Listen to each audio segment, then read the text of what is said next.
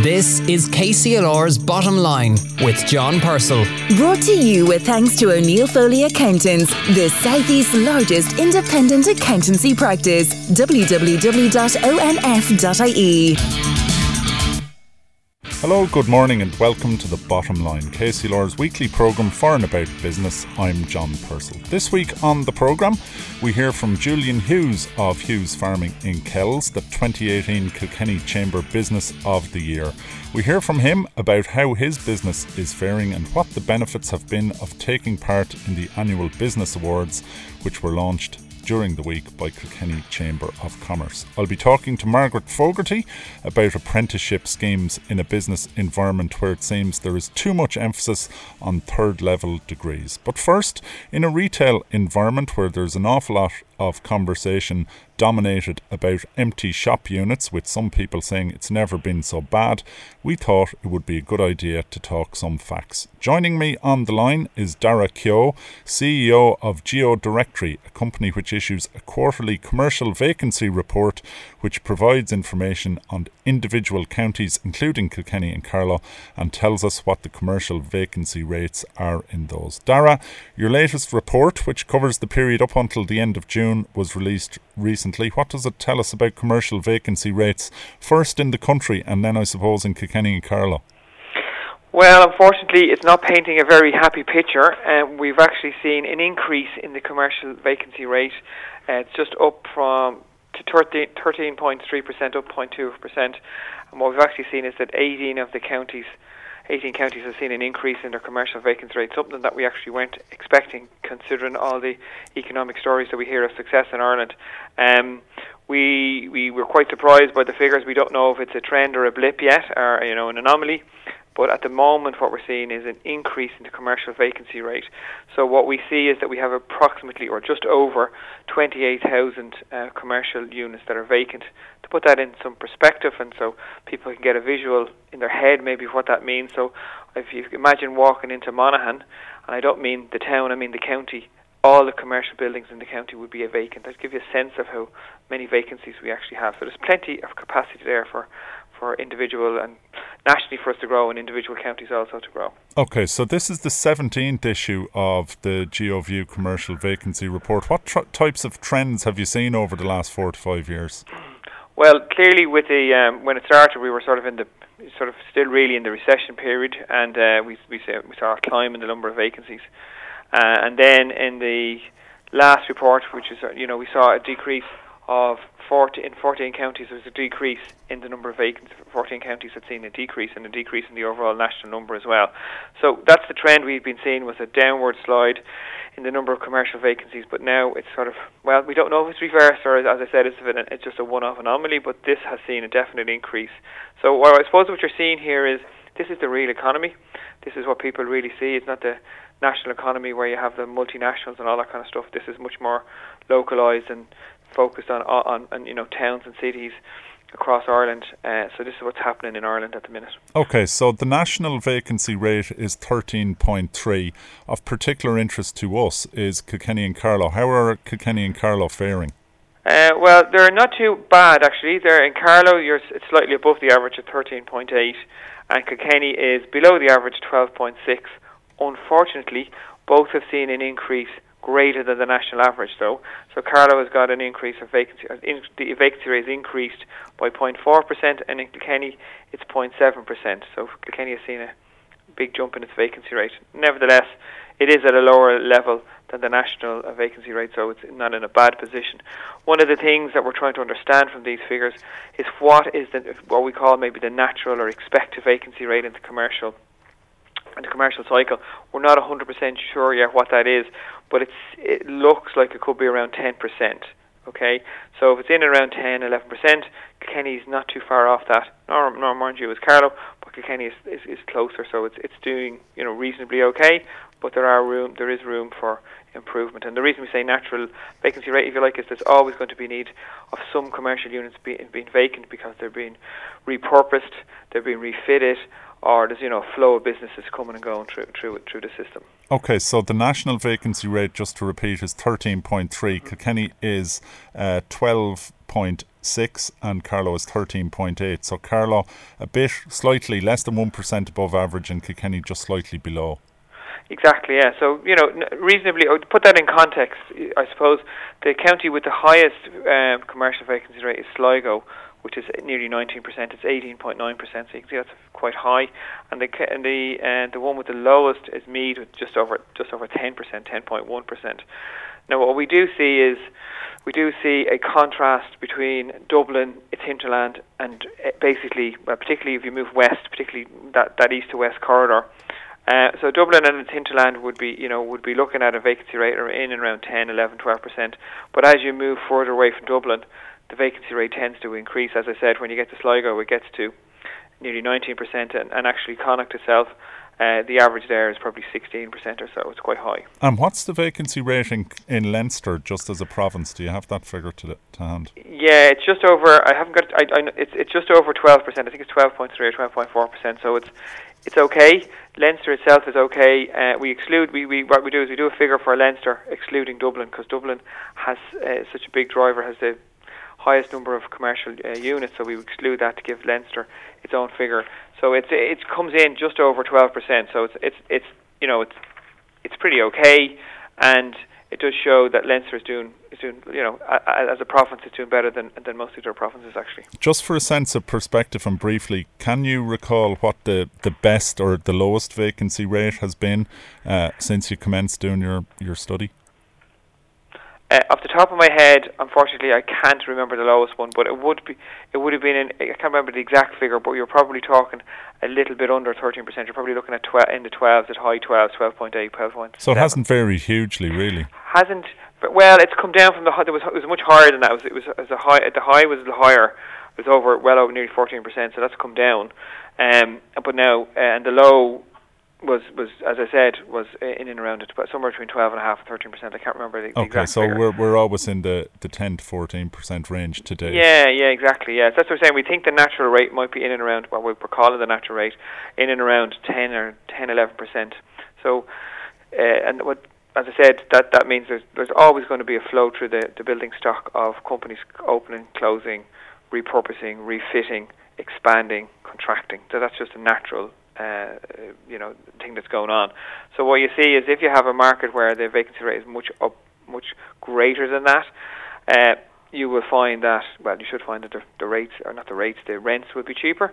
Um, so to put, so give me an, an example would be if you look at towns, we did an analysis of some of the towns as well. So, for example, the the town with the highest level of vacancy is actually Edenderry in County Offaly, and that's coming in at just under 29%. So almost they're not quite one in three commercial units vacant, which is very high. And then you have at the other end you have Greystones, which has 5.8% vacancy rate. So that's very low. So, you know, you can see there's quite a large variation across the country between between towns as well as counties and, and provinces. So it, it can vary quite dramatically depending where you are. Some some places do better than others. That's that's uh, and, and I suppose that's not news to anybody. That's the way it is. Okay, Dara, thank you very much. That's Dara Keogh, Chief Executive of GeoDirectory, talking about a national survey of commercial vacancy rates around the country. The bottom line on KCLR with John Purcell. Brought to you with thanks to O'Neill Foley Accountants, the Southeast's largest independent accountancy practice. www.onf.ie. Marion Acreman, President of Kilkenny Chamber of Commerce and Industry. We're here in the beautiful sun kissed gardens of Rothe House in Kilkenny for the launch of the Kilkenny Business Awards. A very uh, appropriate venue. Absolutely. It was a, a merchant house, so uh, John Rothe could possibly have been very involved in Kilkenny Chamber had it existed back in that, those times. But yeah, it's a beautiful venue for our event, our launch today of the Kilkenny Business Awards. And uh, Kilkenny Chamber, while not measuring its history in hundreds of years, 70 years I think last year, and the Business Awards, a, a big event on the calendar. Yeah, the Kilkenny Business Awards, uh, the highlight really of our social calendar. A very, very enjoyable event and open to members and to non members for entry. Um, we usually have between five and six hundred people at the awards uh, evening. Um, we focus on it being really, really enjoyable. Um, we get through a lot of awards. There's 20 categories, and then we have Lifetime Achievement Award, uh, President's Award, and Business Overall Business of the Year Award as well. So it's a busy night, but a very sociable night. And then we go on into the small hours with dancing, uh, fabulous food in a great venue. So I'd encourage anyone to enter the awards and come along on the 9th, the 16th of November is the awards night. And uh, what should people do who are kind of scratching their head, who are kind of reluctant to say, oh, I'm not really a business that wants to be putting myself out there? What kind of advice would you give them?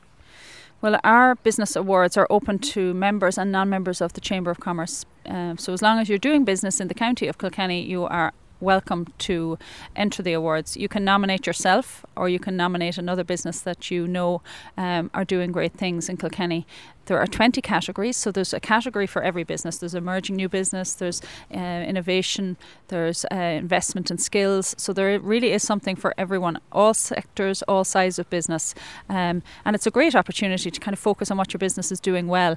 Um, and then on awards night, it means it can be a treat for your team. You know, you bring them out, you've been selected, shortlisted, you've gone through the interview stage.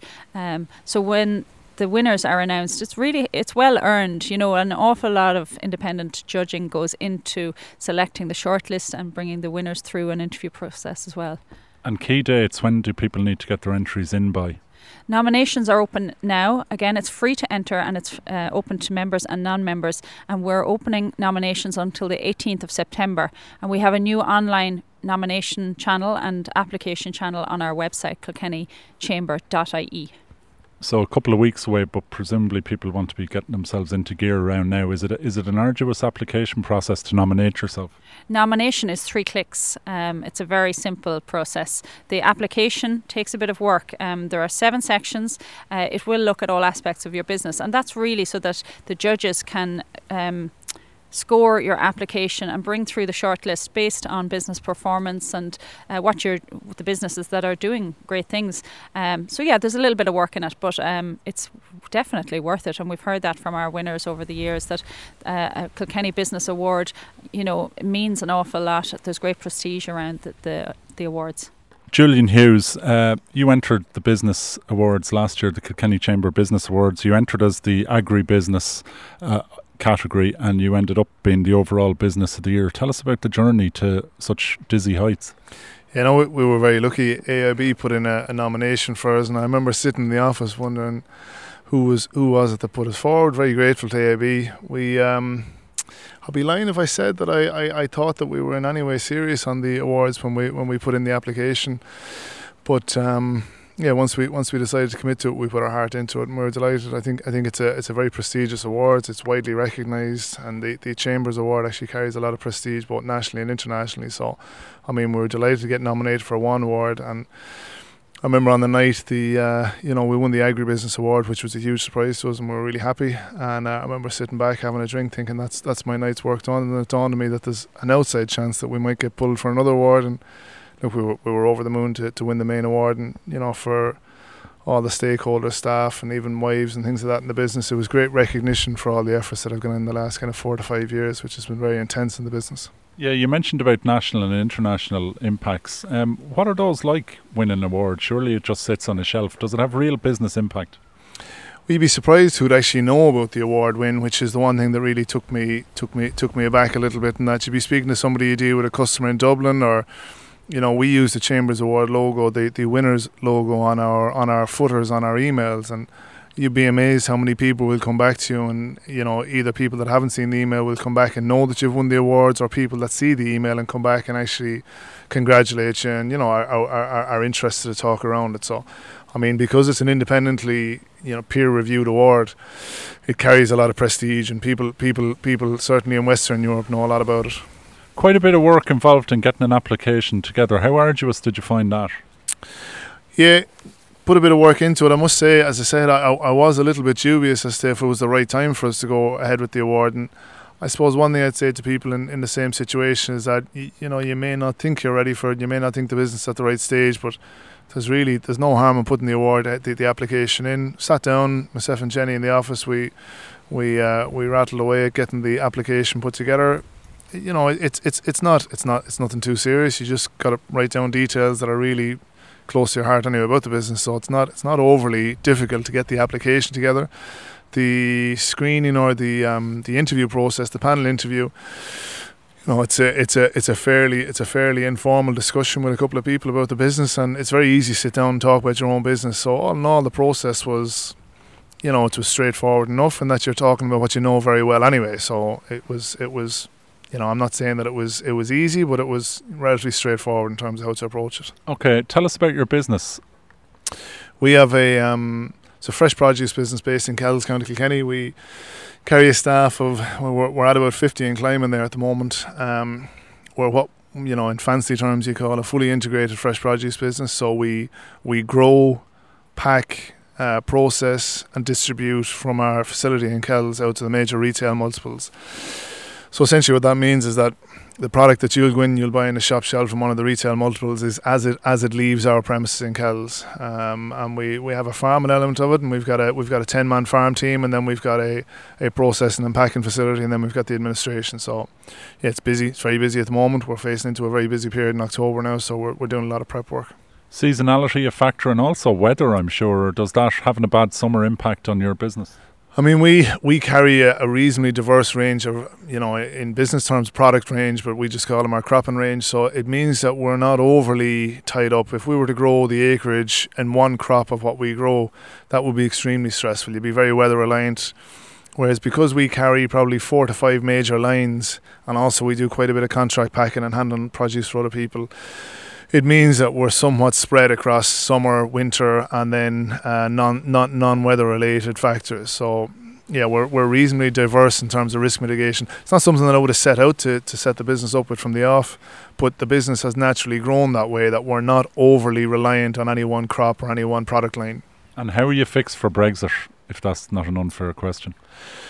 No, I mean, is it a naive thing to say that it wouldn't be a bad thing for our business? You know, I, I sympathise heavily with people in the, the likes of the beef industry and um, industries that are heavily reliant on UK trade, but certainly we get huge, huge amount of undermining of Irish produce by cheap surplus UK produce. So, I mean, anything that would stem the flow or even make it a you know a small bit more expensive to buy out of the UK, because the UK growers are very clever. They won't undermine their own price. So if they're you know, if they've got a product that's selling at, you know, 500 euros a ton in the UK, they'll dump it on the Irish market for 250 and hold their 500 in the UK. So essentially, you know, very clever on their behalf, but we are the we are the the result of their of their efforts to keep their market up, which doesn't you know it doesn't help our business. So absolutely anything that can slow down that cheap surplus UK produce coming into Ireland, and it's it's everywhere. You know, it's it's absolutely everywhere. People will be amazed how much imported fresh produce there is in this country.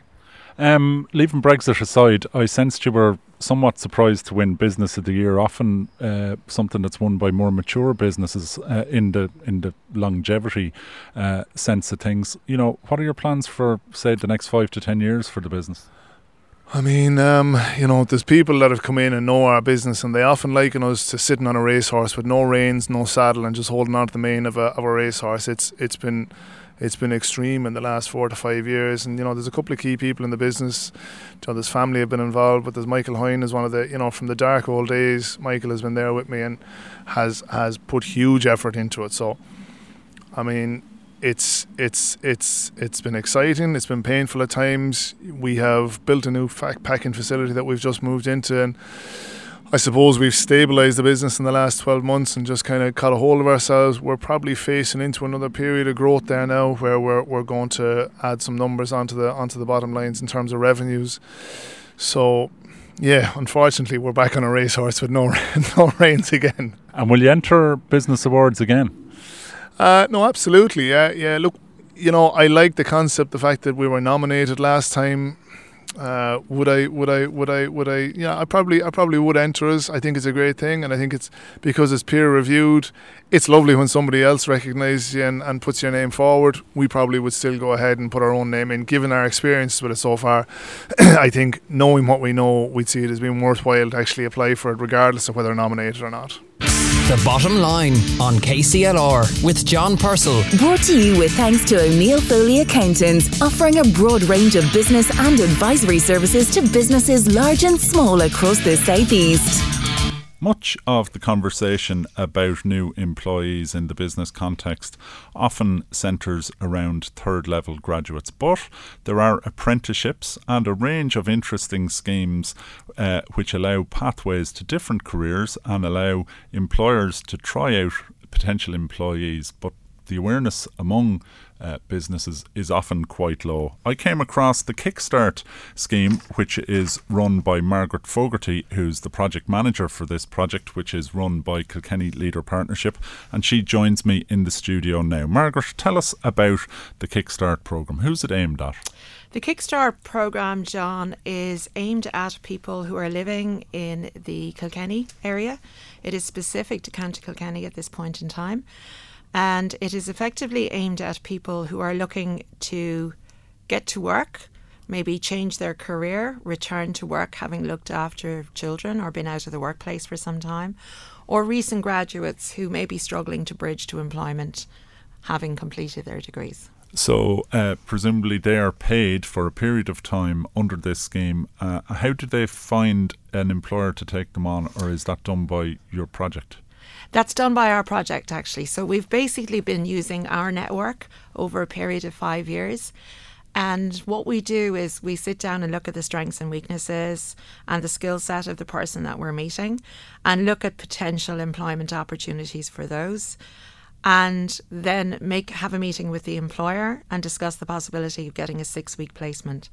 There may not be a particular job at the end of it, but at least that candidate then has an experience, a project they've delivered for that company, which is now adding value to their CV. And what are the qualification uh, criteria for a company to take part in the Kickstart program? Absolutely none.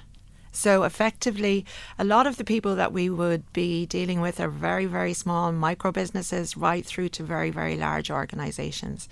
What we've discovered is that it might be that there is a project, almost every business has one that they want to get done and they keep putting it on the long finger. And they also are sort of contemplating whether or not to take somebody into employment.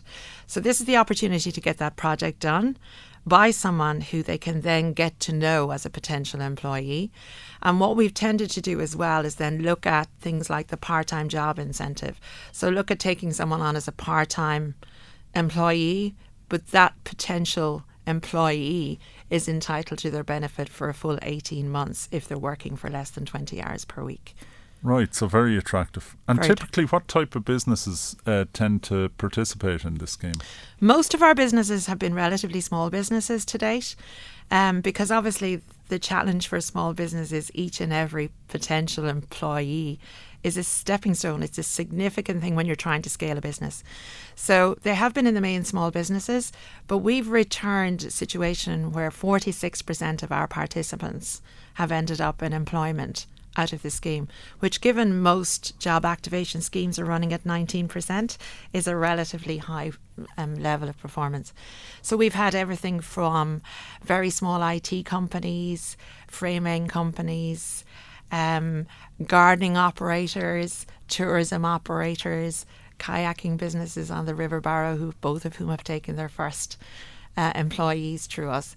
And what we do is we support the employer to take on that employee as well. Yeah, so in the case where you mentioned where they've sourced employees through us, that's literally getting somebody on the Kickstart program who does effectively an extended interview for six weeks, uh, resourced by this project, and then at the end of the six weeks, the employer goes, this is actually working out, it's likely to pay for itself. Would you like a job? Absolutely. And one of the beauties, I suppose, of the way work is changing, John, is that there's much more flexibility in how you can employ people. So, for instance, say a mother returning to work, one of our biggest challenges tends to be childcare. But does that job need to be from nine to five? Can it be half past 10 to half past one in the day? And, and therefore, you're doing the 20 hours across five days. So it works for both parties involved. And what we've done is we've really, really kind of blown the model of classic employment out the window. Um, and it works for everybody. Hmm. So it's been very, very effective to date. How uh, developed does some employers' uh, idea of how this might work have to be? Do they have to come to you with specific, this is the job, this is the project, this is the six weeks? Or can they just contact you to say, that sounds interesting, can you tell me more? Absolutely. That's exactly how we operate. I mean, to be honest, you know, who has the time to sit down and figure out what the project is? So that's where I suppose my skill set tends to come in. So what I do is I sit down with the the company, I work out the type of work that they need doing, what sort of skills that person needs to have. I go look for the person for them, and then I would also look at people that I have what kind of additional training they do they need. And our program is co-sponsored by State Street. So we have a training fund. So if somebody needs social media training, we'll get them the social media training. Fantastic. And if people are interested, specifically employers are interested, what should they do? They should contact uh, Kilkenny Leader Partnership. Um, the office is based here at Patrick's Court in Kilkenny, and the coordinator for the programme is a lady called Alison. Um, but immediately just contacting them by phone. Um, there is a website which is kickstartkilkenny.ie, and um, contact me on LinkedIn, John, which is the way in which I've originally met yourself. Absolutely. Um, so Alison at Kilkenny Leader and Reference Kickstart. Thanks very much, Margaret, and we'll talk to you again. That's all we've got time for this week on The Bottom Line. Thank you very much for listening. Don't forget, you can listen to a podcast of the programme on iTunes or Spotify, or indeed about any other podcast source you care to mention. Simply search bottom line KCLR. If you'd like to contact the programme with an idea, comment, or suggestion, you can email us at the bottom line at kclr96fm.com. Thanks to Deirdre Drummy, who, in the midst of a cabin fever hectic week here at KCLR, produced, and to Edwina Grace, who helped stitch it all together. Until next Saturday at 9, enjoy the weekend have a great week. KCLR's Bottom Line. Brought to you with thanks to O'Neill Foley Accountants, now offering a complete life and pensions advisory service to business. www.onf.ie